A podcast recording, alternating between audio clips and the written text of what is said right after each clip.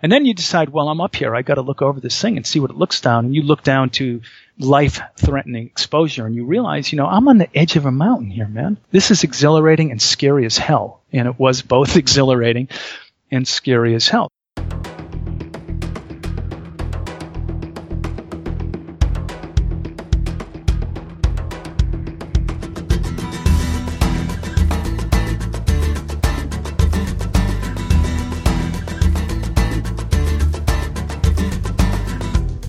This is the Adventure Sports Podcast brought to you by 180 Tack. Get out there and have some fun.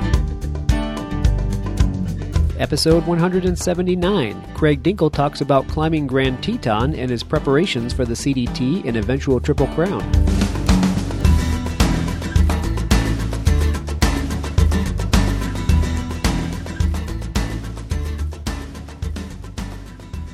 Hi, welcome back to another episode of the Adventure Sports Podcast. This is your host, Travis. With me today is Craig Dinkle. As a young child, Craig's adventure life began with a near drowning at a very young age of two. But instead of this experience leaving him with a fear of water, Craig ultimately became an excellent swimmer, competing for Cal State and qualifying for the Olympic trials. He's an entrepreneur, having grown a company from ground level into a half billion dollar market, only to have it wiped out by the dot com crash. Craig eventually found himself summiting 13,775 foot Grand Teton in Wyoming and ultimately catching the bug to attempt a through hike of the Continental Divide Trail. We'll talk all about this and a little bit more on today's show. So, Craig, welcome to the Adventure Sports Podcast. Hi, thanks for having me. It's a blast to be here. Thank you.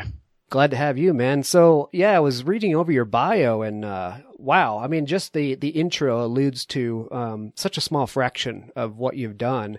It's, uh, it's neat to see all of these, uh, these bullet points. So let's dig in and, and start with that, uh, that point in life where at two years old, you found yourself, uh, you know, under, under some water and, uh, and in, in a bad situation. So what's, how did that come about? Yeah, I, I I'm not, even sure qu- quite how that came about. We were uh, New England born and raised, and uh, at uh, about two years of age, we moved out to California. My father was transferred to uh, same company, but to uh, you know, different location. So we moved up to Santa Barbara, and um, all I remember is uh, you know one day we were on a pool deck somewhere, you know, family outing, um, public pool, and I, I can remember slipping into the shallow end. You know, I was uh, I was pretty mobile and agile two year old. I guess these days, you know, with the helicopter parents and everyone paying so close attention to their kids, what I'm about to tell you is sort of blasphemy by today's standards. but uh, you know, that's the way things were in those days, and uh, uh, parents were a little more hands off. So uh, so hands off that I decided to test out the water for myself, and I slipped myself into the shallow end, and it was shallow enough that I could walk around and bounce around, but I was bouncing myself toward the deep end. I can remember sort of floating off into you know mid pool, where uh, toward the deep end, where it was you know way over my head, and uh, just lost control of everything and drowning up against the wall of the pool. I was sort of like you know, just the way you'd sort of imagine it, arms flailing and splashing, but hitting the side of the pool, but and taking in a whole bunch of water at that point. And um, um, I could see things around me. Um, by the way, drowning isn't painful. I can, yeah, that's that, good to know. Yeah, it's not painful. You're just taking a bunch of water and you don't really feel anything, I guess. Uh, uh, but I must not have done it for too long. I could see out of the corner of my eye my older brother, who was then only five years old and, and already a good swimmer, swimming just seems to run in our blood here. And uh, uh, he dived in from the deep end and uh, swam over to me and was able to somehow leverage me out of the pool and into my, my mother's arms. And uh, the last thing I remember about that was, uh, you know, there was no major urgency or crazy yelling or screaming or panic going on on the pool deck. My mother was holding me. And um, you know, comforting me. Uh, I didn't, I didn't feel like anything had happened really, like not anything more than falling over and stubbing a toe or something like that. It didn't seem like a big event to me because no one was acting like it was a big event. But uh, there my mother was holding me, and the last thing I really remember about that was upheaving a whole bunch of water, clearing that out, and um, we left the pool deck, and that day fades away. That's all I remember about that. But I do remember the act of drowning, and I don't, I don't recommend it uh, for most people, probably for anybody. No, no, not at all. Man, and to have that experience when you're two years old, I can't remember a single thing from when I was two years old, and you probably don't, except for this one event. And the fact that that lives so vividly in your memories, uh, it's pretty amazing. That's a vivid one. I can almost see the whole thing as if I'm looking, you know, at it, um, you know, from a distance. Um, uh, but yeah, it was, uh, it was interesting, and it's good that I can remember it. Uh, I guess I guess there's no way you could forget it, even if you're only two years old. It's such a profound experience, and you and you you uh, you know what's going on. Uh, right. So so it sticks with you. It's it. Look at it was. Um, I'm glad I made it through. I'm glad my brother was there. I'm glad he could swim at five years old, and I'm glad that I wasn't uh, wasn't found on the bottom of the pool because those things happen. Mm-hmm. Yeah, yeah, yeah, it absolutely does. Well, it I imagine it gave you a good, healthy sense of uh, of a healthy sense of fear and self-preservation moving on through through life at that point. That's a that's a very early age to figure that out. You know, I don't know. Uh, it's a darn good question. I, I never really thought of it from that point of view. Um, I think because um, there was no panic, there was no crazy um, behavior, you know, uh, going on from my parents on the pool deck. Um, and uh, and because it was managed in a non-emergency like mode with what I would even still today say otherwise because they weren't keeping an eye on me. So I, I say I do say otherwise, you know, responsible, level-headed parents. My my mother had an IQ of 160, and my father's no dummy either. So they're they're pretty bright people. Um, but but so they they handled it more, uh, I think, level-headed. They understood what was happening, and and I don't think I had any real fear instilled in me uh, as, as, a result of it. So I think going forward from that point, the things that I liked to do, whether it was mountain climbing or rock climbing or uh, uh, whatever came next, um, um, you know, they, they, they never really bothered me. I was always eager to try new things. Now I have not donned and I don't intend to don one of those flying suits that people, you know, wear. I do have my limits. I do have my boundaries, and uh, that's that's something that uh, that doesn't appeal to me. But uh, I haven't bungee jumped, and I've always wanted to do that. I know that probably seems like nothing these days, but um, uh, it still looks like a fun thing for me to do. I Haven't done that, and I don't think. Uh, for the longest time, I didn't think I'd parachute, but I think I do that now. That seems like a bit of a risky endeavor to me, but you know, people survive that too. That's that's probably not that big a deal. But I don't think I have the usual sort of fears that people have when it comes to doing things unless you unless I really think I may be trading my life for the experience in which case I'm pretty much not going to do it. Yeah. yeah. Well, you might have, yeah, you might have gotten the uh, the exact inverse of that. Actually, what what that might have taught you is that you know things can get pretty bad, and you know what, I lived through it, and I, you know, people were calm about it, and we made it through that event. So, uh, presumably, I can make it through other events too, like you said, without you know putting yourself in really dumb situations and taking risks all the time. Then, uh, then that is healthy. Yeah, I think so, and I think in that regard, I'm lucky you actually went on and like you said you excelled in in swimming you became a, uh, certified scuba diver quite young and you um, set some records and uh, and competed uh, at cal state for swimming so go into that a little bit uh, some achievements there well, I had a brother, uh, the, the, one, in fact, who saved my life. He became a swimmer later. We had moved back to New England, and um, and he found his way into swimming. I don't know how. I never asked him. He just found his way into swimming, and um, uh, I idolized him. Uh, he was a great brother. They're, all my brothers are great. I love them all, but but he was a very special guy to me. Probably struck a very close bond because of that experience. Very young, so we we were very very close. And he became a swimmer, and I just sort of followed him into swimming. And um, um, I think I was lucky to tell you the truth. I, I think I just sort of discovered uh, an ability that I, I didn't know I had and sort of in many ways lucked into um, I just lucked into a sport that I ended up being good at. Um, and I, I set my, um, set my first record at 15 years old where, where we grew up. There was the local, and probably every town and every, every, uh, uh, state in the union here, you know, there's their version of Michael Phelps or Mark Spitz or, you know, Bolt, any one of these great athletes at the regional level. And, uh, we had our regional level, you know, Michael Phelps, great guy, uh, could swim anything, was very fast, um, and very good. He was three years older than me. And um, one day, uh, you know, one day I just popped into a swim meet for no good reason. I hadn't really trained. I hadn't done much of anything. In those days, our workouts were sometimes the width of the pool, not the length of the pool, which sounds crazy, but New England didn't have it together where I was in terms of, you know, great coaches, great stroke coaches and, and, uh, uh, you know, great programs. You know, they were just figuring it all out. So that's sort of the program I was in and came from. But I showed up haphazardly one day at a meet because I had nothing better to do, and I broke I broke his record. And I thought to myself, wow, well, this doesn't really make much sense here that I could break this guy's record. He's the best, and I'm I'm just a guy in the pool. uh, and so I just made a note of it and thought, well, maybe I better pay attention to this. This is something maybe I can do.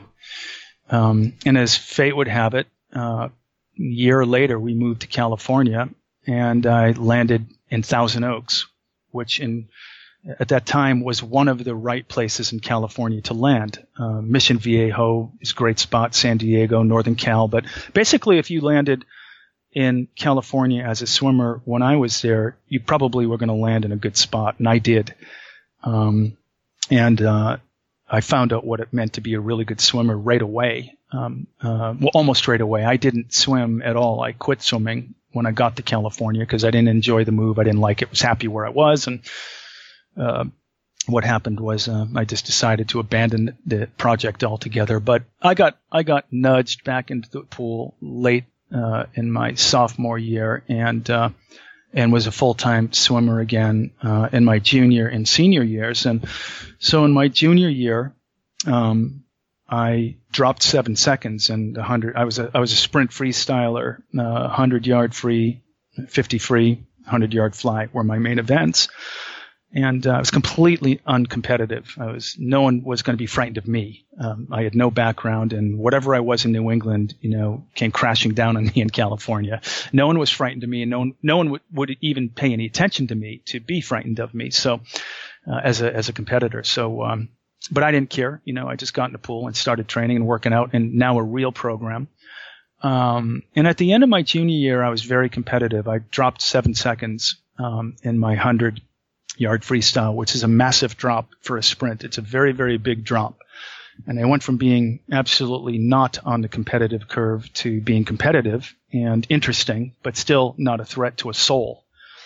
Um, um, and then my senior year came, and of course I, I paid heavy dues, and I thought, well, if I could drop seven seconds like that, you know, maybe I could be competitive.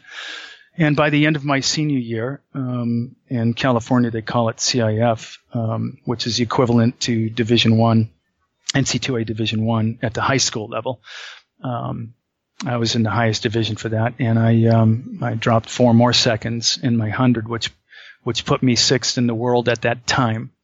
And but the real standout swim was my 50 meter sprint, which at the end of that competition put me number two in the world.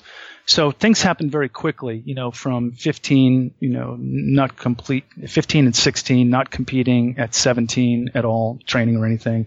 And then going back to the water through the years of 18 and 19, um, uh, things just sort of clicked and worked out for me. So, uh, between high school and college, I ended up with, um, 23 All-Americans, um, four NC2A records, and um, I was the fastest inductee into my collegiate Hall of Fame um, qualified for two Olympic trials, and um, that's uh, that's that's. I guess I should stop somewhere, huh? wow, that's a that's an amazing story, man. What a what a rapid rise. You know, like I said, for for somebody that started their life out just about drowning in a pool to uh, to make those accomplishments in, in swimming, that's awesome. Yeah, thank you. I, I appreciate it. I I um I never take any of it for granted. I I really do think that um, I was lucky. Yeah, no doubt let's transition from being underwater to uh, many thousand feet up in the air. You were reading uh, Into Thin Air, and that kind of instilled a little bit of a, a, bug into you, or I should maybe a curiosity about uh, mountain climbing. Um, tell me about that. How did you end up going down the path of wanting to complete the the CDT? I mean, this is 3,100 miles of, of hiking and some pretty seriously high peaks along the way. So, what uh, what launched you down that road? Yeah, okay. I was, you know, profoundly aware as most people are who pay attention to outdoor adventures when in 1996 that major disaster on Everest happened where I don't remember the number of people but 8, 9, 10, 11 people died, maybe more. in this massive storm that that came in, and you know I thought, well, oh my God, what happened here? What what's the story? How does this happen? And so I picked up Krakauer's book and I read the book. And when I read the book, I thought these guys are insane. What who does this? Who who climbs thirty thousand feet and you know takes three weeks to get to base camp and a, and a week or two to get just to just to Tibet and and prepare and uh, then hike up the base camp and the the trek along the way just to get to base camp. You know, look at if you did nothing in your life but hike to base camp you'd be an elite athlete in my mind. That's a piece of work right there. That's impressive. If you if you told me you hiked to base camp, my, my, my hat would come off. I'd salute you. That's a hard piece of work. Now, you know what it takes to go from base camp to the summit is just a whole nother level of insanity and craziness. And what struck me in into thin air was that year, and I think this is often the case. There was an overwhelming handful of people utterly unqualified to be there completely, totally, and un- utterly unqualified to be there. And when I read about their background and you know who they were and what they did for living and uh, the gear that they bought, some of the people were taking out their gear on on on a chopper flight over. You know, when they land at the airport and they fly over to wherever the staging, the initial staging area is to go up to base camp Krakauer was recounting how people were opening up boxes of gear on the plane that they were going to be putting on for the first time. So, yeah, I mean, crazy stuff. So, so right away I was shaking my head, but it gets way, way worse. I mean, I, I don't want to spoil the story. Uh, I'll just add that believe it or not, it's true. You can read it. It's a matter of fact. But one person even went so far as to, to haul uh, their own personal cappuccino machine up to base camp.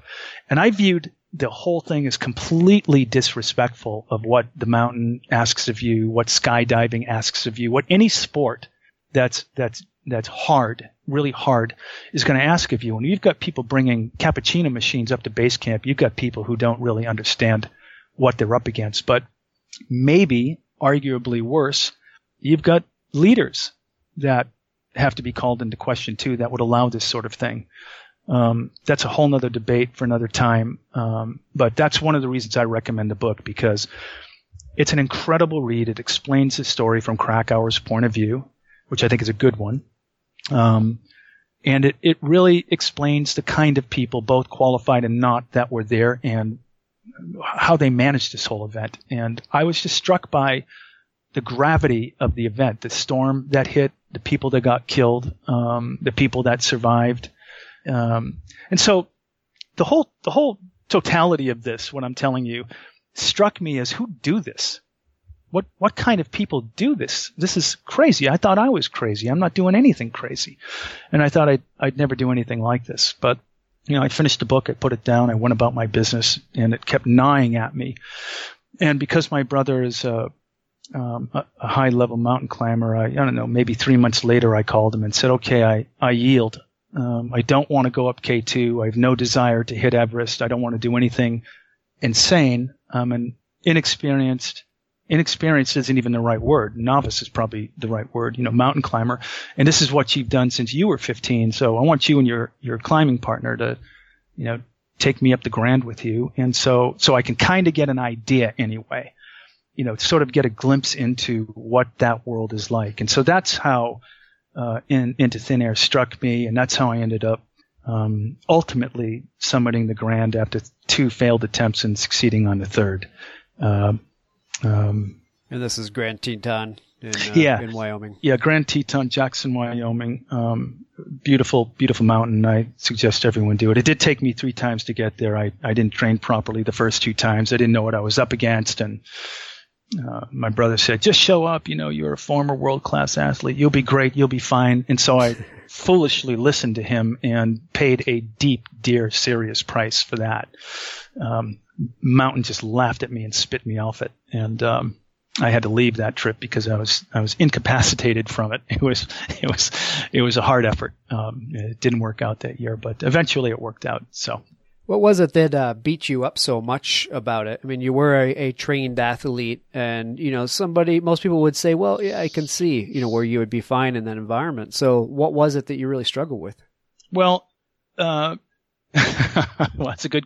It's a fair enough question. Um, when when my brother said that to me. He goes, "Oh, don't don't worry about training. You'll be fine." He was remembering who I was as an athlete. You know, when he knew me uh, as a high level athlete, I was ripped and fit and strong and had a massive cardio um, capacity, which I even today on my X-rays when I get my occasional physicals, my doctor always says, "And there are your lungs. They're bigger than normal," as I always tell you from from all the aerobic work you've done. Um, um, but he was remembering a time that had passed. At, at, the time I was wanting to do this, I was running a dot com company back in the 90s. Or, actually, it was um, 2001. It was just before 9/11. It was the summer of 2001 that I did it. Um, I think I did it the first time, and um, I kind of listened to him. I know better. I, I, knew better. I know that you don't go into any event, whatever it is, that's that requires physical um, exertion without training for it, but for some reason I figured, well, this is his world. He he knows me. He knows his world. You know, well, I'll hike a little bit. so I was in California, and uh, you know, I I hiked a half a dozen times, you know, with a little bit of weight on my back, and figured, okay, I'm ready to go. And when I got to Wyoming to do that trip, they stacked about 50 pounds on my back, which I didn't have at all. You know, you know? oh, that.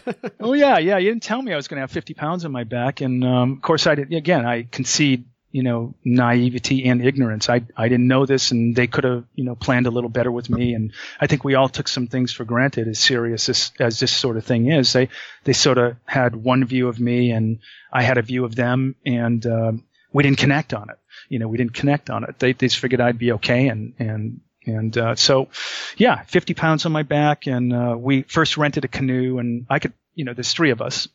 And I was so out of shape at that time. I could, I couldn't even hold my hands over my head to help the, them carry the canoe. That's sort of, you know, an early warning that things weren't going to work out yeah, so right. well. Right. I knew no exaggeration within 10 steps of going up this steep scree laden mountain called Mount Moran that I was out of shape, that I was in trouble, that this was going to be a completely inglorious event, and that the only way to get through it and not ruin their vacation was to just zip my mouth shut and just endure the pain, which I did. Unfortunately for me, they had not, uh, I don't know if they got an out of date book or the wrong book, and we had chosen the wrong window of opportunity to actually make the technical climb from hiking to the technical climb, and we couldn't do it.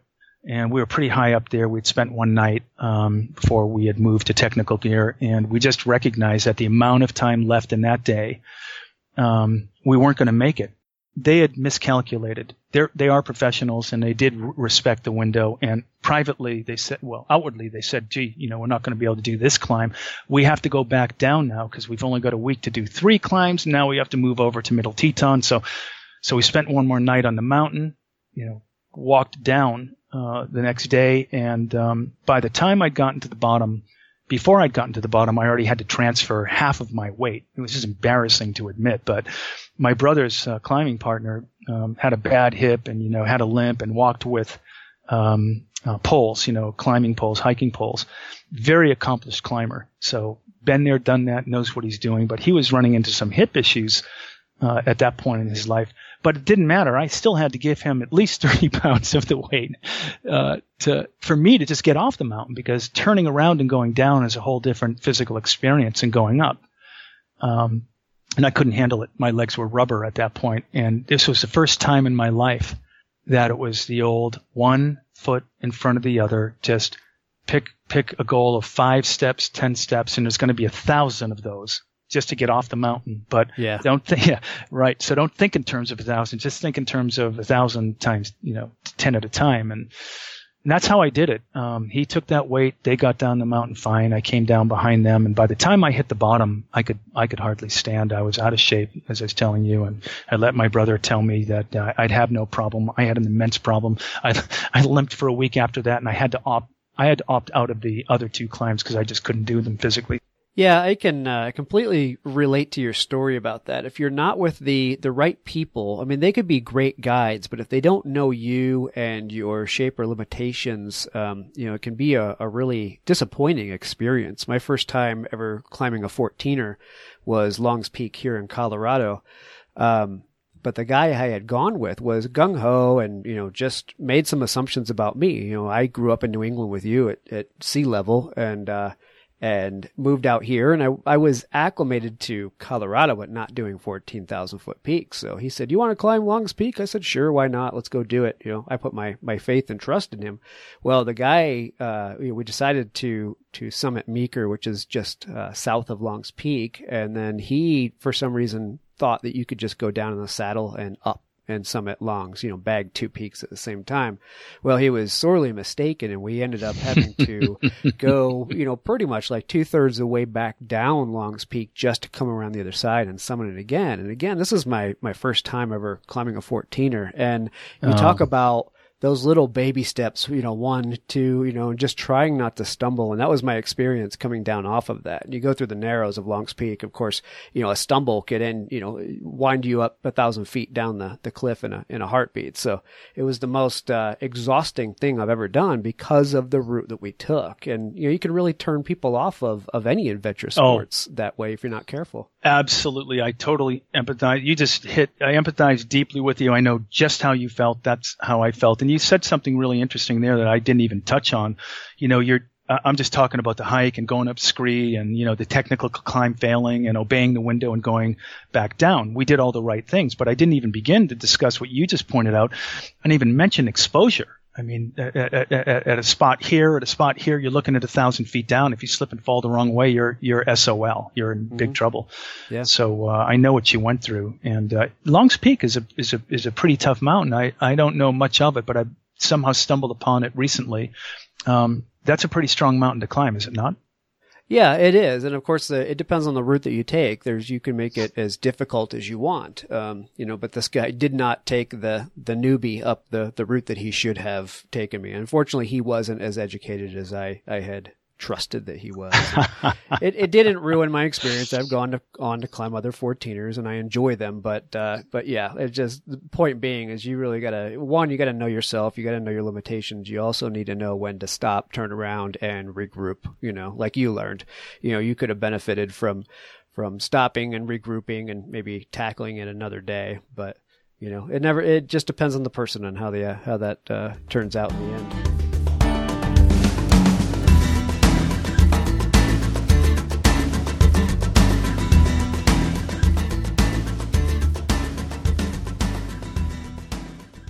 Have you heard of the SioEye Iris 4G action camera? It's Adventure Sports' first always connected camera using mobile 4G LTE networks. Push a single button and you kick off a live stream to your friends, family, and fans so they can join you on your crazy adventures. See for yourself how it works. Visit live.sioeye.com and sign up for free. Follow some of their professional mountain bikers, skimboarders, motocross riders, and of course adventurers, and join in on the fun as it happens. That's L-I-V-E dot S-I-O-E-Y-E dot com. Hey folks, be sure to swing by 180tack.com to check out the 180 stove and the 180 flame camp stoves. These lightweight compact multi-fuel stoves are made in the USA and are designed to be fail-proof on your adventure. These stoves offer the flexibility to cook your meal using twigs and sticks found around you, or various other fuels like gel fuel, alcohol, charcoal, or even use them as a windbreak and stable cooking surface for remote bottle gas stoves. The ingenious locking tab and slot design ensures your stove is very solid and stable without the use of hinges, rivets, or fasteners that can fail you in the field. Visit 180tack.com to find your next camp stove.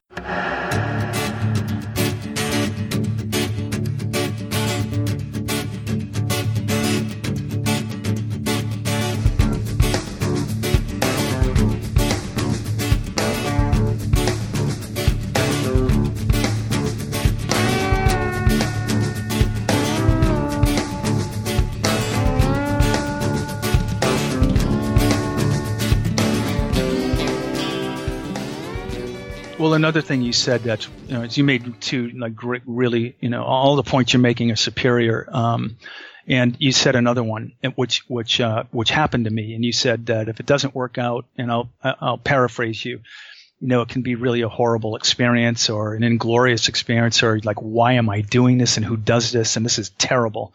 Mm-hmm. Um, and that's exactly what I was going through on that climb.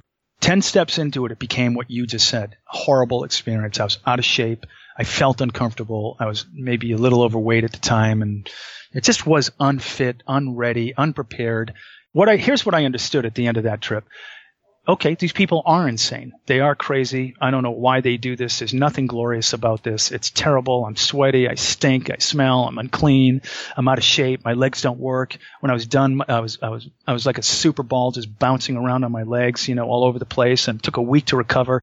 And, uh, you know, just like re- reading into thin air where, you know, three months later, I thought maybe I'd give this a try. What happened to me was it was a big failure, really, in some ways on my part uh, I think three or four months passed, and I said, "Damn it, I can't let this happen. I've got to do this again." And I called him and said, "We're going back next year. I'm not listening to you. I'm going to train. I know what to do. This is my wheelhouse and um, training anyway. I understand how to do these things, and so I did show up the next year in, in reasonably good shape. Um, and we did go up Middle Teton, which was quite a scramble. I did get to the top of that, but when I got back down, I'm going to concede that I once again thought, oh my God, I'm not fit enough to do two of these things. and again, I got lucky, if you want to call it that. Um, um, I got sick right after bagging uh, or summiting uh, Middle Teton. I, I felt a cold coming on, and I this this time I I you know willingly left the mountain because I could feel this coming on, and I felt it was a blessing in disguise because I just didn't feel ready to go up the Grand. Um, and uh, as it turned out, it was it was the right decision because I got really really sick immediately. You know, it got worse by the time I was down uh, at the parking lot, and uh, over the next couple of days, it just got uh, got really really bad. So I wouldn't have made it anyway that year. So it's just as well to get down. Um, and I was sort of embarrassed by that. It felt like it was another failure. Um, by this time, the only person who'd stand by me is my brother. We're blood, right? So um, uh, his partner, uh, his climbing partner, you know, I, I, I told him we got to do this again next year. So 2001, 2002, and then finally in 2003, I I truly amped up my training. I went berserk. I went crazy, and I was swimming uh, 15,000 yards a week in a master's program, and I was in the gym three days a week, uh, cranking very, very hard. Nothing easy about it, and uh, three days a week in the California mountains. Uh, so I was committed this time to having no problem and went up again uh, with my brother only. And this time, it, it truly was a glorious event. It was wonderful. Everything about it was fantastic. It was just a joy. And so, my advice for everybody: always train for the event.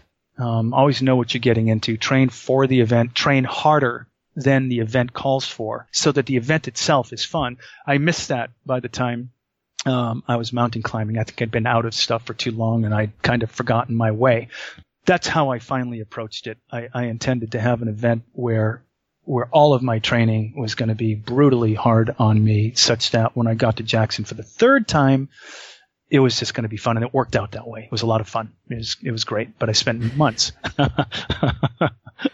well, you got it, and the climb and the summit where they were all good. Um, I need to before we move off of Grand Teton, you had a story about uh, after going through all of this, three attempts to get up there, dealing with illness and not being prepared.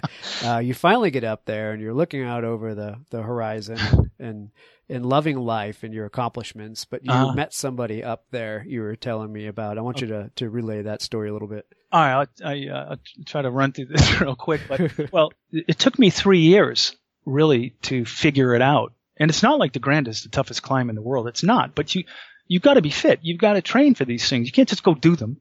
You know, there was a lot of work for me to get to this point where I'm finally, you know, climbing, camping, you know, climbing up a rope, getting to the lower saddle, abandoning our, our hiking bags, going light, getting ready to go technical and get all the way to the summit. And I've spent the night on the mountain and finally, and it's steep. There, you mentioned exposure earlier. There's this one incredible spot that um, you have to tie off on, and uh, you have to crawl through this uh, lip.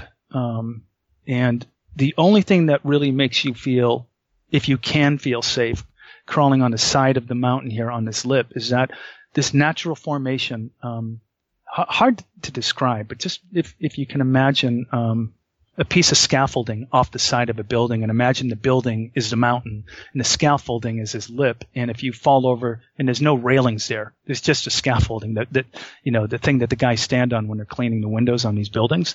Think of that as, you know, a lip that you have to crawl across to get over to continue the trail up to, yeah, to the summit. Yeah, I've read about it. It sounds Oh. harrowing. It's harrowing, and the only thing that there's two things that make you feel relatively safe on that lip. It has a natural um, guardrail on it, so you could crawl through this thing, and those little you know toothy rocks like the Sawtooth Mountain, a mini mini version of of toothy rocks here, made you feel secure. But if you looked and and it's about as wide as your shoulders, maybe a little wide. So don't don't get the notion that this is a nice wide thing that you get to crawl across. It isn't. it's narrow.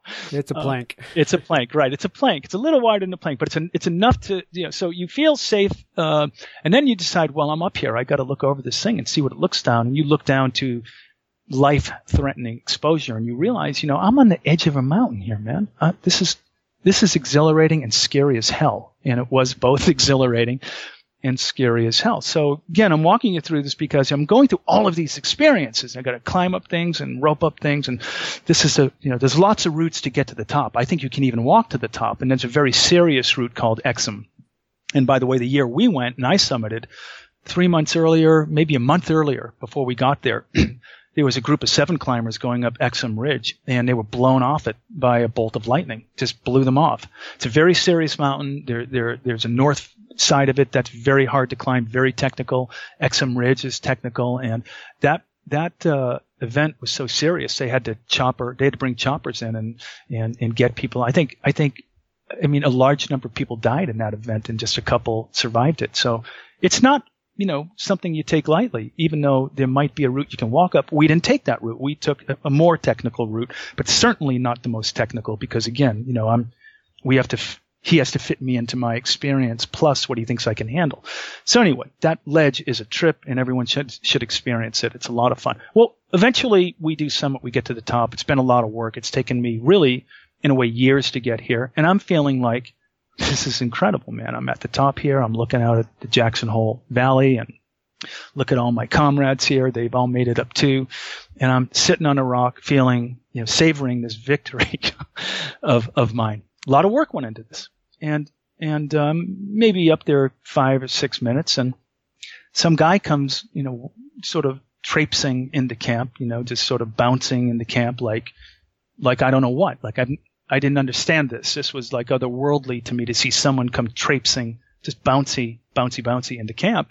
And I looked at him and I thought, this doesn't look normal. This, this looks abnormal, but I don't know. This guy's out of place. yeah, this doesn't fit. This does not fit my experience. I've taken three years to get here. I just walked you through the effort it took me just to get where I'm telling this part of the story now. You know, a couple, you know, night on the mountains, under the stars, all this stuff. You know, failing twice, and here I am at the top. And I think, I think my experience is the experience that it takes to get to the top. That's all I know is my experience. You know, you got to climb, you got to rappel, you got to rope, you got to crawl, you've got to be exposed, you got to rope off, you've got to, you know, you got to train, you've got to do all this insane stuff. And this guy just bounces into camp. It was, it was, I- it just, I couldn't make sense of it. I, it's like scratching my head and I looked at him. He's maybe 20 feet from me.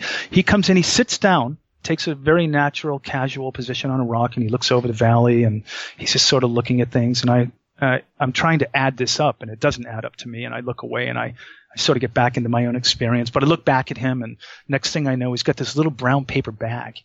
Um, and, and, and he pulls out of his uh, backpack, his little day pack, and he pulls out a sandwich and is, and is casually, as you can imagine, just starts gnawing away on a, on a sandwich there. and I'm thinking, this really makes no sense to me. I mean, who comes up here as comfortable and as casual as this guy looks after what I've just been through and what it took for me to get here and just starts gnawing away on a peanut butter and jelly sandwich. And, um, but I, I let it go, but it, again, it's still, it's still otherworldly to me. It doesn't fit my own experience, which I admit was narrow, but, but I couldn't take it anymore. And so, so I looked at him a third time and I go, Hey man, what's, what's up with you, man? What's the story? You, where's all your stuff? Wh- what's going on here? What are you doing? You don't look like, you know, you don't look like you should be here. You're in a pair of jogging shorts and a, in a, you know, a polypro shirt. I mean, I've got my gear on. I've got my day pack. and he goes, Oh, oh, hey, uh, yeah, look at, um, yeah, I just, I just came up today. And I went, what do you mean you came up today? I, I took me two days to get up here and I, it took me you can't do that. It's not yeah, possible. You can't do that. How do you? You don't. Well, I, I just again, I just completely outside of my understanding of the laws of, of physics and everything else. And She goes, "Oh, I I live here. You know, I uh, yeah, I just I just came up today. I I got off uh, I got off on the trail at about uh, 3:30 this morning, and uh, and I came up. I said, well, even even if you did that, I mean, how, how could you do that? And he goes, oh, I ran up. You know, I just ran up. I said, what do you mean you ran up here? I just spent the night in the Moraines. I spent three years trying to get here. I trained like a madman to get up the top here, and you just started at three in the morning and you ran up this thing. So he just explained he goes, yeah, I live here. This, this is just what I do. You know, I do this once a month or whenever I feel like it, when I want something to do. It's sort of like, you know, the way I think about going into my backyard swimming pool is how this guy thinks about climbing, you know, or going up the Grand. He just shows up and does it. You know, and I, uh, you know, if it's a hot summer day and I want to cool down, you know, I just put on a pair of swimming trunks and go fall in the pool and, and, and float around and do nothing. right. yeah. That was his equivalent of floating around and doing nothing. That was just his gig. That's what he did. And I got it, but I started thinking, well, I mean, I, if he can do it, I can do it. And then I said, no, no, no, no, no, that's enough. No, no, no, good. You, you, you came to Summit. You didn't come to compete. The object for you was just to get to the top. You finally did. You had a great experience. He lives here. It's his thing. It's what he does. That's, that's it. That's the end of it. We're not going to do this. We're not going to, you know, up the ante here. We don't need to do that. So, uh, that's sort of what happened there. It was just a, the juxtaposition between what it took me to finally get to the top, the whole story, um, and uh, ultimately the year you know the year I did some and all of the effort and work and training I did so I'd have a great experience. Next to this guy who just basically you know grabbed a walking stick and just showed up with lunch. decided decided to go for a day hike yeah. flip flops. exactly. Yeah. Yeah. I'm surprised. I it, it would have now that I understand everything, it would have made even more sense if he did have flip flops. I'm surprised that this didn't kick those off. But you know, right. amazing guy, amazing you know lungs, amazing amazing capacity, and of course, it helps to live at altitude, which you know Jackson isn't you know the, the highest place, but um, it helps, it helps. doing that yeah kind of thing which he does regularly. And so it was a funny story because it just didn't match my experience at all. And so yeah right. that's that story. Well so naturally you walked over pushed him off the edge and then headed back happily down to the bottom yeah? Boy i didn't know what to do. I just said hey man you're an animal. Uh, that that's a great story. I'm going to tell everybody this story and i, I that's awesome. you got to chuckle out of it but all right. So in your um, your training and all of your swimming in, in college and Olympic trials and whatnot, you had actually gotten into uh, supplements, taking supplements to to aid in your training. So, I, being a weekend warrior, warrior and many of us, uh, you know, in the audience being weekend warriors, probably aren't real familiar with supplements and what the benefits can be. So, it, do me a favor and educate me a little bit on on the benefits of supplements. And I know that uh, we can let this lead into your company, Biotropics. And uh, so tell us what that is and uh, and what it is you do. Sure. Yeah. Um, well, I think my my quest for you know look at athletes are always seeking biological edge. It's something that they can do legally and safely to help boost their performance. It's a it's a never ending quest for for just about all athletes. Um, and um, probably the people that are most well known for it are the bodybuilding crowd. And of course, in earlier days, they were doing illegal things, but today they're really good about doing safe and natural things. But swimmers do it, runners do it, all athletes do it. They're all, they're all looking for a way to boost their performance. And my experience really began in, in high school. Um, I was having great success, as I mentioned earlier, in my senior year, and I started looking for, already for ways, you know, to to improve my performance and try to get an edge. You know, a lot of tough people out there, um, and uh, you know, when you're working out, you're you're always saying, "Am I working hard enough?" You know, and, and probably I'm not working hard enough. To someone in Texas, to someone in Florida, to someone somewhere in my event, you know, working harder than me, and so you're always you're always doing two things. You're always trying to find a new ceiling to push through of of uh, of effort. Um, uh, I, I tend, you know, I, am saying effort. I'm being sort of kind with the word. Mm-hmm. Um, typically, we think of it as like just pain and torture um, because that's really what it's like to train at that level. But really, whether whether it's you know you're doing what I was doing, or a weekend warrior, or triathlete, or someone in between who's who's also working. These all all these people work really hard. They're just different levels of it. Um, so you're always looking for, you know, a way to train harder and and uh, a way to support that too, way to, to get through it. Um, and so, I, you know, I'll cut to the chase here. I between high school and finishing my career as an athlete, I tried everything under the sun, and I really found uh, some things I knew were good for me, and I would take them, even though I didn't necessarily feel any benefit.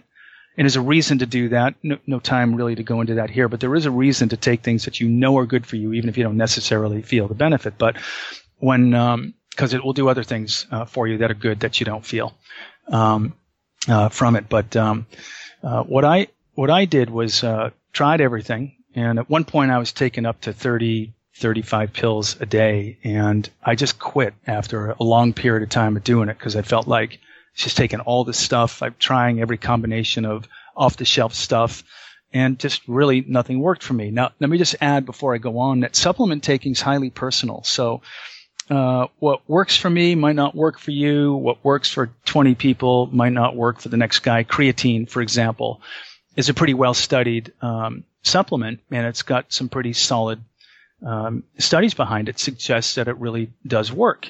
So I, I'm a big proponent of, of that sort of thing. But I took it. Uh, in fact, I was taking it when I was uh, preparing to go up the Grand for my final push. When I mentioned earlier, you know, I was doing weight training and hiking with weight and and swimming, uh, fifteen thousand yards a week. And it was during that time I was taking creatine, and I got no benefit from it. So, like my early days in supplement uh, taking, uh, I just stopped and creatine, despite the fact that I know a lot of people that have success with it and feel it helps them recover better, I, I just felt like it just didn't work for me. It was a lot of effort, a lot of drinking, you know, powder and loading and preloading and maintenance, and I just wasn't getting any bang for it. So, um, and, and, that was, of course, was later uh, in, in my life when I was doing that. But just to make the point that uh, it's very important for everyone to know it's worth trying things if they sound like they make sense and if they're and if they look safe and natural or if they are safe and natural. Go ahead give it a try. You might find something works you might find it doesn't but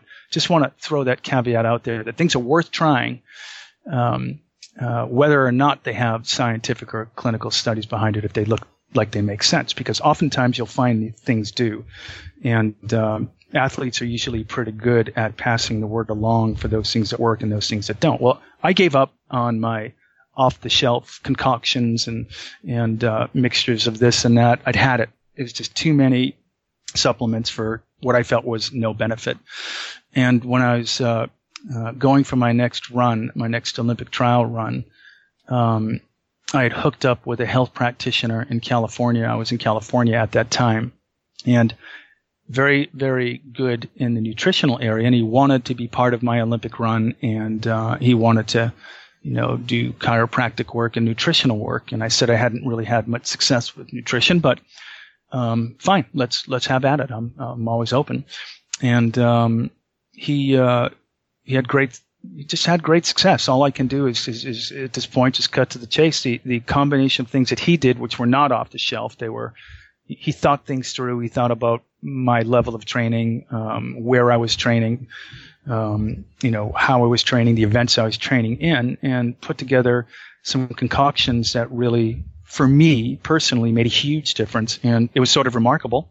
I'd never felt, again, I really want to emphasize for me because I, I don't claim, I want to be transparent about these things. Not, as I said earlier, not everything works for everybody, but this did work for me. And at a, pretty hard working engine at the time, and I was just very happy to finally have something that seemed to kick me up very hard into another notch of being able to train at a higher level, higher aerobic capacity, better endurance. My recovery was r- phenomenal. I would do a two hour workout in the morning, go home, have breakfast, and go right back out on, on my three session day. Go right back out and have a two hour uh, uh, hard uh, gym routine and I can distinctly remember leaving the gym, not even being out of the weight room yet, never mind leaving the gym, not even being out of the weight room yet, and thinking, stopping, in fact, and saying, geez, did I work hard enough? Did I do the work I'm supposed to do? And this is not the way it's supposed to feel. So, again, emphasis, um, I had uh, just a huge benefit from it. It helped my training dramatically. It helped my recovery dramatically. Um, and, uh, uh, and it helped my competing dramatically. And so I became a believer in custom formulations, and uh, um, so that that sort of ended uh, when my career as a swimmer ended. I wasn't thinking in those days of going into the supplement space. I was thinking of other things, had other ideas on my mind, and and pursued those. And then uh, a couple of years ago, um, someone I know entered the space, developed a product for athletes that I thought was a very good product, but and I want to be very respectful to them because they're smart people, they're good, and they're having enormous success. But I felt my own personal belief it was the wrong product for athletes. It was a very good product, but not the right product for athletes seeking a biological edge. Um, and I thought, you know, I have a product that worked for me that did produce a biological edge, and I love the sports scene. You know, you've heard my mountain climbing stories. I I've scuba dived. Of course, I was a uh, competing at a high level and swimming for a long, long time. I played football. I mentioned these things earlier. I did lots of stuff, and I, and my colleagues, I was very, very fortunate to be around a lot of Olympians. Uh, despite the fact I didn't make it, a lot of my friends are are very high level Olympians and coaches and from many, many different Olympics from, I mean, all the way back to, uh, you know, the 70s into the 80s. Uh, my coach here in Austin, Texas is an 88 Olympian. So I love that scene. I love that crowd. I really understand them. I know what they're going through because I've been through it too. I understand. I really feel like I completely get any any athletic scene, even if something I don't do, I get the work it takes to compete at the highest levels, and I also get. You mentioned weekend warriors. What do you think I was when I was, um, you know, doing my so-called mountain climbing mm-hmm, stuff? Right. I was, right, right. I was effectively the same thing when I when I was doing that. Um, so um, I decided that I, as I say, I, I, I, knew I had the right product and I decided to recreate it and augment it a little bit, add a couple of modern day ingredients to it and bring it to market because I love to help people. Uh, it, it's just a blast to see people perform better, to get positive responses from people when they use it and to be part of helping them succeed and uh, get to their next level, whether it's a guy like me trying to get up the grand or you know, someone who's speed walking or jogs three or four days a week, anyone who's breathing and anyone who's working is going to benefit from it. Um, at least I believe that. That's my strong, sincere belief because it works so well for me. And I know that if your body's working, you're getting some, some engine-like performance going on.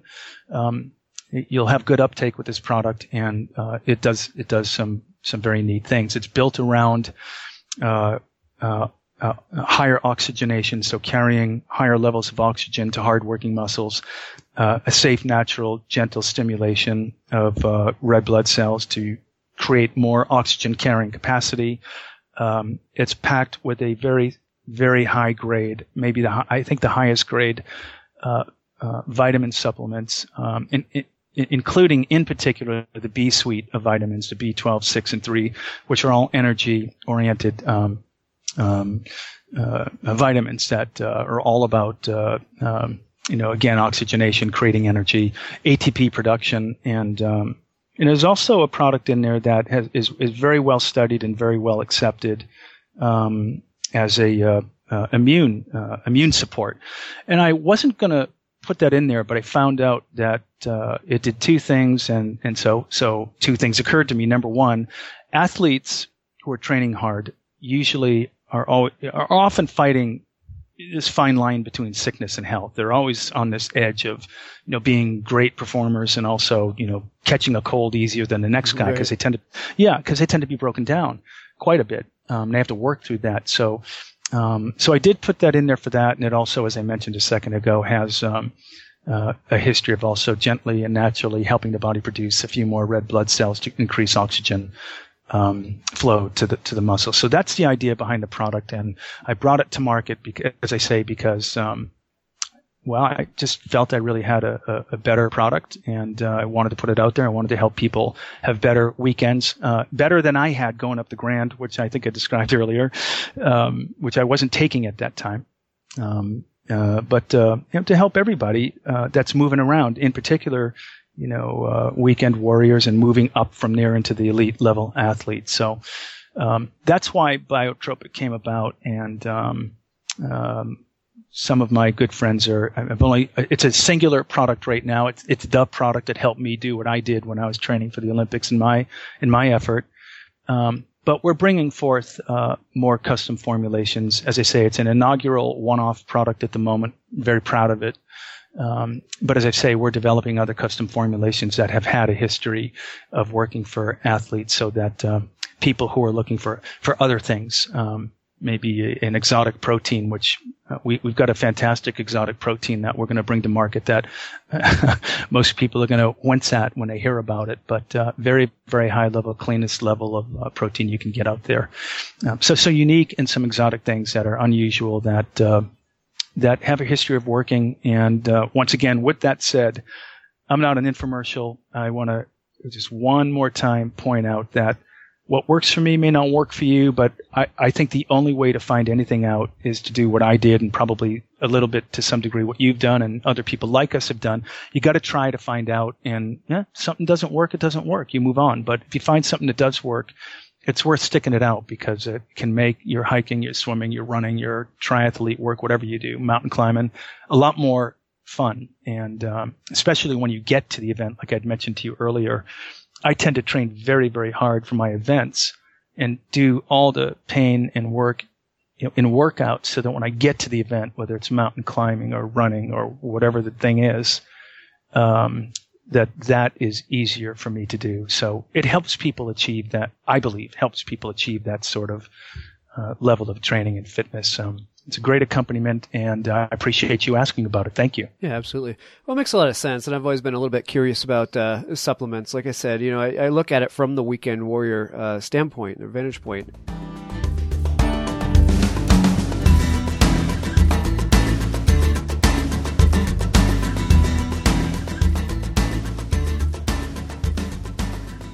Bentgate Mountaineering, located in Golden, Colorado, has been outfitting backcountry travelers for more than 20 years. The snow is melting and the crags are drying out. Time to break out the hiking boots, rock climbing shoes, and tents. Gear materials and designs are more evolved than ever. From the latest ultralight gear to the tried and true classics, Bentgate has the premier brands for climbing, hiking, and camping essentials, including Arc'teryx, Hilleberg, Nemo, Western Mountaineering, and many more. Need advice on destinations, getting started, or on fine tuning your quiver of gear? The Bentgate staff are all passionate adventurers who can give you the data and advice you need. Bentgate is also hosting numerous events and speakers this summer, so please check out their events page at bentgate.com for more information as well as to see their full product selection.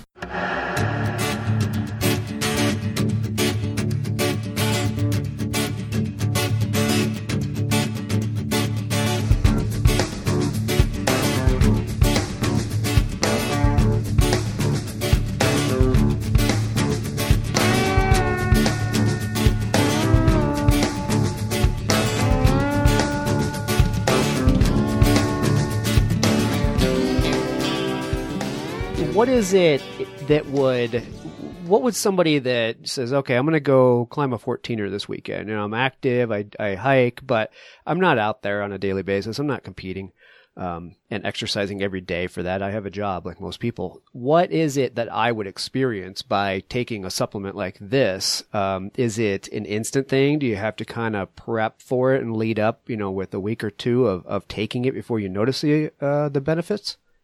Well, it's des- okay. So that's a really good question. Um, it, it, does have a lift in it. So if you were to take two, let's say you, you took two before you went up, you'd feel a lift from it. You would definitely feel more energy.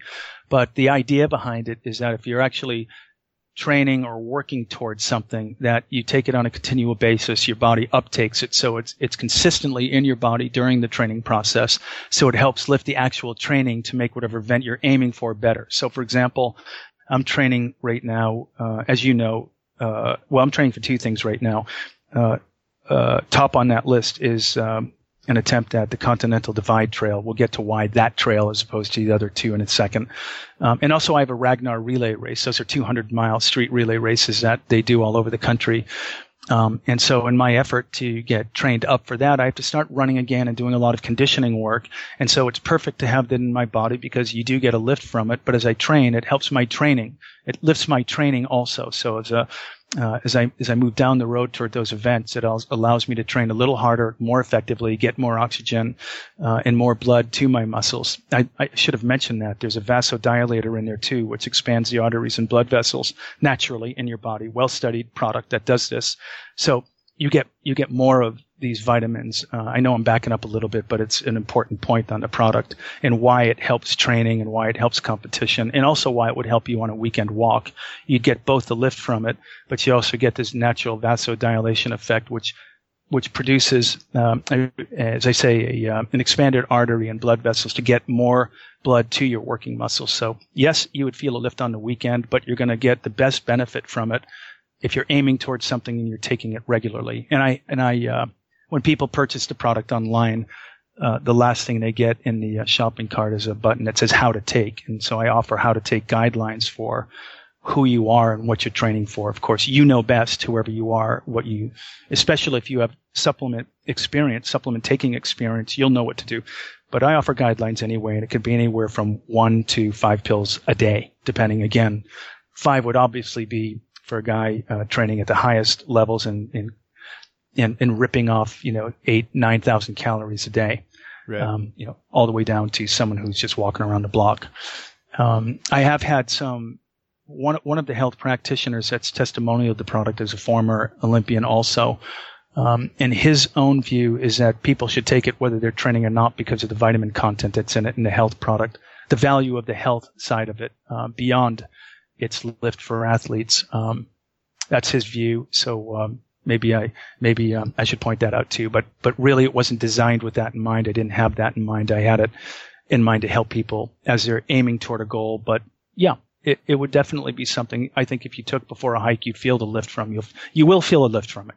it there's no there's no caffeine and there's no, there's no stimulants in there, but you'll get a lift from it. Yeah, that definitely helps. So I'll have to check it out myself. It's uh, I, am not getting any younger, so I figure uh, anything that's natural and safe that helps, then uh, why not? You know, if you can make your uh, your your adventure more pleasurable because of it, sure. then I'm all for it. That's cool. Yeah, I think anyway yeah, any way to help lift training to me makes a difference. And, uh, you know, I wish that when I was training for that grand trip with all that work I was doing, that I had thought to, to go, hey, hey, hey, what, what's wrong with you? Why don't you put this stuff together again that you did back when you were training for the Olympics? And it didn't even occur to me. So, yeah, exactly. Yeah. You might have bolstered your immune system and made it up that second time instead of walking down with a cold. yeah, yeah, yeah, yeah. Oh boy, oh boy. Well, that's all behind me now. But, you know, there, there, there are some of those coming up here some more of those those climbs coming up here in the future. Right. Okay. So where do people go to check out uh, Biotropic and oh, uh, the uh, products that you have? Yeah. Thanks again. I appreciate your asking. It's uh it's biotropiclabs.com. So B I O T R O P I C labs biotropiclabs.com. And as I say, it's a one-off product right now. Um, uh, the supplements page only takes you to a single uh, product, but uh, pay attention to it because I'll slowly be building out um, a menu uh, first, showing what's going to be coming in the future, and then one by one adding additional products. I'm working on a uh, on a nootropic too because it seems um, while athletes want cognitive edges, there's lots of executives out there and race car drivers and chess players and people executives that that want uh, uh, cognitive enhancements too. So um, um, uh, I've got a I've got, got got a custom formulation for that too that's coming out. Yeah, I could see using that for my work day in front of a computer. there might be some benefit there for me as well. Yeah, you know what's really interesting about what you just said. Um, my competitor who came out with a product, it was a nootropic, and that's why I felt, look, I've been there, done that, and while athletes make mistakes and they have mental lapses, they don't need cognitive edges. They need biological edges because by and large, athletes show up ready to compete laser focused, ready, ready to pound it. That's how they are. Again, uh, they make mistakes, but on a day that an athlete's going to make a mistake, it's my own personal belief, having done it for so many years at a high level, that no amount of nootropic at when it's a physical thing, despite there's a lot of brain work, you got to manage a race, you got to hit your turns right, you've, you've got to know how to get through a triathlon properly. You can't just do these things. You got to think about them while you're doing them. But they already know how to do that. They already show up ready, right, and and and and, and fired up to go, and, and they know how to take care of that. Uh, and that's why I produced or brought back Biotropic and didn't initially go with a nootropic for biological uh, functions. But you just said something really interesting, which is, you know, you're in front of your computer screen. Now think about the difference.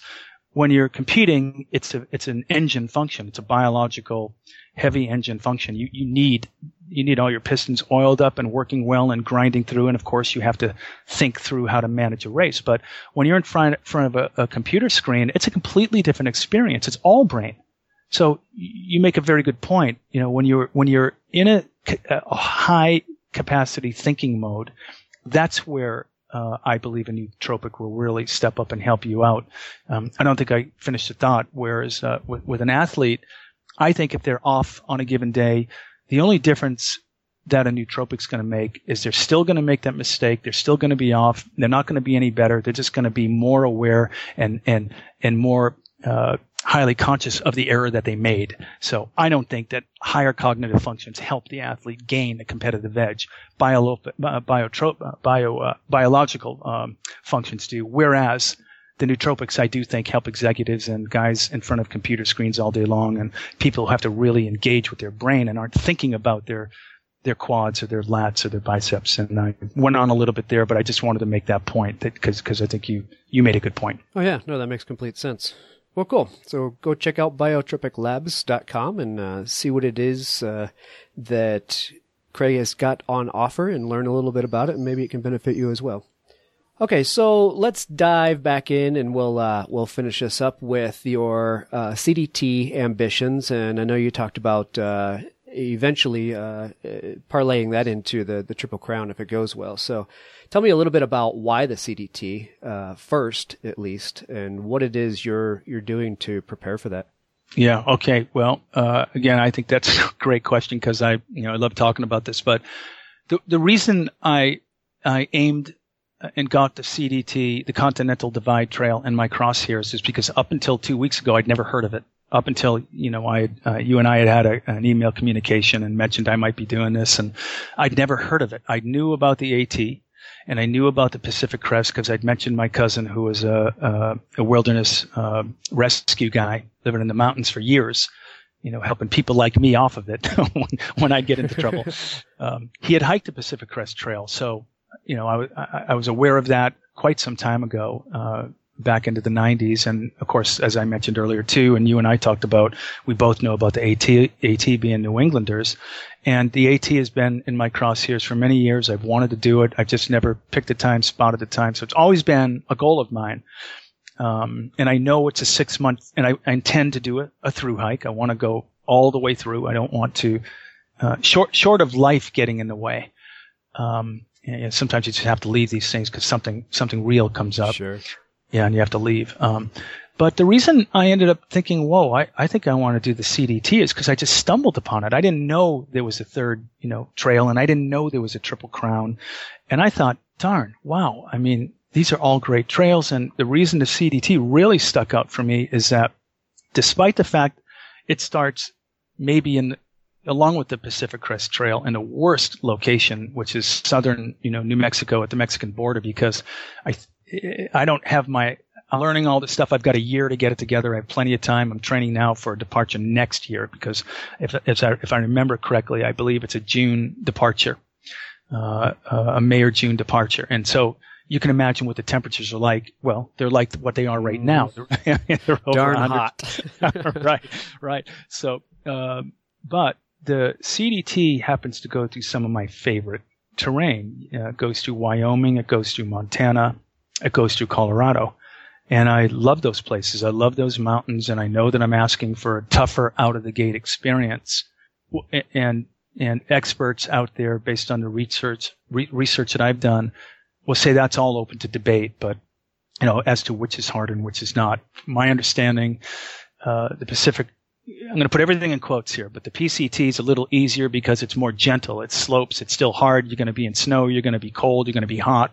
You're going to have all sorts of experiences, and that's a that's a 2,000 or 2,500 mile trail. It's not it's not easy, but if you think in relative terms, it's it's a little it's it's it's gentler from what I've read so far. And I hope any of you out there listening who've done this aren't laughing too hard at me if I've got it all wrong. Uh, I concede I'm a novice. I'm learning. So give me a, give me a, give me a pass if I'm screwing up. No, here. I think you're on the right track. yeah. Um, the AT is a hard trail, but it's a tunnel and it's social. It's a highly social trail now. You you can you can hardly hike that alone, except for some areas. There's a hundred mile section up in Maine where you know you're going to be covered in bugs and um, there's nothing around. But basically, you, you know, you're never more than I think three days on average, with some exception, away from a town, and you know, uh, and it's and it's while it's got some very hard parts. Um, Pennsylvania, I hear, is a son of a gun. It's all rocks, and it's just something you curse all the way through it. And uh, I know all about that because I did that all the way up Mount Moran quietly when, uh, you know, when I was failing on that first trip in Wyoming. Um, but the eight in the AT is a bunch of work. It's a 2,100 mile trail. It's five and a half to six months to get through. But when I read about the CDT, um, it's longer. It's anywhere from 2,500 to 3,100 miles, depending on how you go. It's a bit more wild and woolly. It's it's less settled. It's they say 70% complete. So so 30% is a lot of uncompleted um, trail. Mm-hmm. Right. So so I, I, I, I find it a little more challenging. Um, I, I, I like the idea of the terrain uh, better. I don't like the idea of starting off at 102 degree heat in New Mexico, but you know I love the idea of hiking through terrain that I love. Steamboat Springs, as I mentioned, Colorado, uh, uh, Wyoming, Utah. I think I cannot remember if Idaho plays any part in this. Um, uh, just don't remember off the top of my head. But and so, you know, I, I thought this this is harder in my own view, in my early estimation of things. And again, uh, disclaimer: I'm still learning. I'm reading about this stuff. Um, but I do want to make it clear: I do come from a hiking and camp. I don't do this as a, an utter novice. Um, and most people who do any of these trails do them the first time as long, you know, haul hikers. Uh, they're inexperienced at that sort of thing, which I definitely am. I'm not inexperienced at uh, using a map, topography, camping. I, I grew up doing that stuff. So uh, a good deal of it is in my wheelhouse. I think the toughest part of this for me is not going to be managing snow and post holing and um, uh, the usual sort of camping things. It's going to be not getting lost, um, and it's going to be um, time. You know, the distance. You know, managing five to six months of of uh, of trail hiking, and so I guess I finally decided it was time to do the AT and figure it out and stop waiting for the right time and just do it.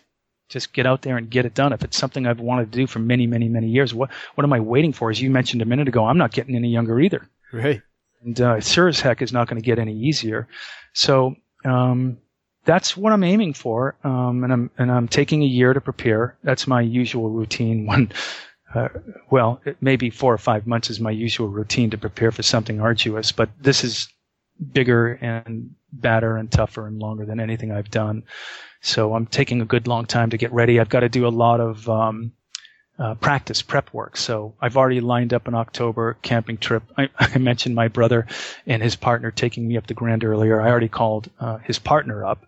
Um, and we've already scheduled some practice events in the White Mountains. So we'll go out. Um, I'll, he, he's a very, very, very, very experienced mountaineer and camper. And so I'll go out and be a sponge and learn whatever else I need to learn from him. And I'll do this several times in the cold and I'll do it in the heat, um, before I go hit the trail. And, and then I, I, I thought, well, look at, if you're going to do the CDT, you might as well do all of them because that's the longest of them. And there's some part of that plays into my psychology too. If I do the hardest and longest one first, it isn't like the rest are going to be easy. They're not going to be easy. No, not at all.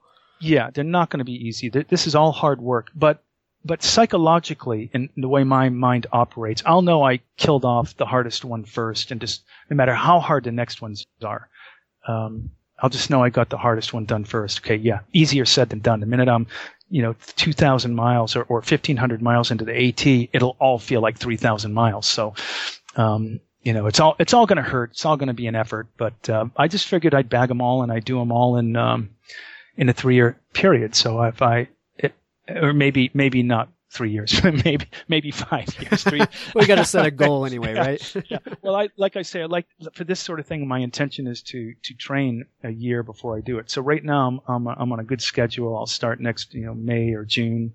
I'll play with that a bit. I'll actually try to start a little earlier, so I don't hit the heat in uh, New Mexico as bad as I would, but of course that brings up problems in the San Juans and and uh, and getting there too early and Montana too early. So you, you gotta you can't you can't just do these things. You gotta plan them out. But when that's done, I'll have uh, you know if it's a six month run, then it's six months you know till next summer. I don't know if that's enough time to recover and get ready. So um, maybe this takes up to six years to to do. I I, I really don't know. I I got to knock one off and and see what happens. Yeah. I'm certainly capable of if I set my mind to it uh, and I complete the CDT um, and um, uh, get it done of, of going out again six months later with a solid three months of doing nothing, no training, no practice, no anything, um, and then maybe getting ready to do that again. So there, there you have it. That's that's sort of how it came about. I just I just shifted over to the CT, CDT because I hadn't heard about it, read about it, and loved the way it sounded, and I wanted to do the harder one first. Oh yeah, it seems like an amazing trail. I have not hiked on any portions of it yet, but I've learned a ton about it. We've had, I think, three different people on this show talking about the CDT. Um, in fact, for inspiration, if you haven't found them yet, go to our backpacking, camping, and hiking section of our podcast categories, and you'll find them all there. Um, but yeah, I mean, I, I've I've been fortunate enough to to uh, be with folks from the the Continental Divide Trail Coalition on uh, multiple occasions and learned quite a bit about the trail. And this trail is pretty young by comparison. There are uh, there is a, a good thirty percent that is still unfinished. There's a lot of, of the trail that's actually still on dirt road where they're trying to move that off onto uh, into the wilderness onto single track. Um, there's a lot of areas where if you don't have your navigation skills and, and proper maps and stuff with you, that you know you very very likely will get lost. So it's a it's a challenge there as well. It's not just a physical challenge, but you have to know how to navigate. So I think it's a it's a ambitious and a, a great thing to to set out to do, and uh, can't wait to hear about your accomplishments and how it all pans out. And uh, we'll definitely get you back on the show to to share some experiences from it too my intent is, and I hope it doesn't slow me down, to blog it and uh, you know, when I stop, try to try to do some updates and po- posts along the way so that can sort of be a real time event. And um, yeah, listen, what can you tell me if you're part of? That's amazing. You're part of the coalition. I didn't know that. What what can you, tell me? What do I need to know? Let, let me get some education here. well, I'm not part of the coalition. I've just been, like I said, I've been fortunate enough to go down to presentations by them and have a few of their people on our show and uh, and listen to it. In fact, uh, one of the things, look through our blog post on our site. Um, just uh, just last week, I put up a, a video of Liz Thomas uh, talking about her new book, and it's it's the uh, it's the, basically the best day hikes on the the CDT. It's a whole guidebook, a pack book um, to tell you about if you're just going to go up and do some day hikes or, or a couple couple nights on the CDT, where the best places are to go. Um, and that was really a, a, kind of an informative presentation just to listen to, you know, to them talk about how the CDT came about and what they're currently doing to, to further develop it. So, um, definitely a lot of good information there to, to check out. And I would, you know, go to the CDTC uh, website, cdtc.org or Continental Divide Trail Coalition.org, either one, um, to learn more about it because there's a lot of information there as far as uh, planning and navigation and all that good stuff. But I, uh, when it comes to the CDT, I'm a I'm a noob. Like I said, I haven't put boots on the trails yet, but I think I uh, at least I'm going to pick up some of the the day hikes this summer with my kids and and go experience some of it and get the bug to do the whole thing. And like you, find the time to, to take off and, and do the whole through hike. That's a, it's a lot of time to set aside, but I think it'd be amazing. It is a lot of time, um, and you know you really you really have to plan for it and get you know you have to have a good support team. You really you can't do it alone. You really need a good support team. Um, but I, it'd be great if you could do it too. And I also wanted to point out, you know, what a great program you guys have. It's very inspirational and motivational. You guys are great uh, great podcasters with great information, very very inform- informative stuff, and um, you know I, I, love what you do, and I hope you keep doing it for a long time to come. Well, absolutely. Whitney LaRuffa. I'm actually going to be catching up with him on Thursday, and he's on the CDT right now. And uh, wow, we're trying to arrange it so that when he's up in Grand Lake, uh, we're going to do an interview with him. So I bring that up because that's how it's fun. Um, if we can get you while you're on the trail and uh, share some of your experiences from there, right on the trail, and, and when they're fresh in the memory, that's some of the fun, uh, some of the best times to to talk to somebody is when they're they're living that in the moment. So we'll definitely Absolutely. have to try and touch base then. Oh, what a great idea! Yeah, what a great idea. I'd love to do that. So um, that's another motivation to do it, just to share the experience with uh, with you and uh, with with hopefully people that want to hear about it too. Yeah, absolutely. Yeah, yeah. Thank you for that. Appreciate it. Okay. Well, good yeah. deal, Craig. Man, it's been a, a, blast talking to you and learning about your uh, your your past and your planned uh, planned future and about biotropics and uh, uh, I am definitely intrigued with the supplement uh, thing. I think it's something I'd like to look into personally. And uh, if anybody else out there is, is interested in it, go visit uh, Craig over at biotropiclabs.com and uh, see if you can get a little information and see if it's right for you as well. So, Craig, it's been awesome having you on the show. I appreciate your time. Oh, the pleasure's been all mine. I really appreciate it. You're a gracious host, and you put up with me for, for quite a bit here. Thank you so much for everything. Pleasure's all mine. all right. Okay. All right. Well, you have a good evening then. You too. Take care now. Bye bye.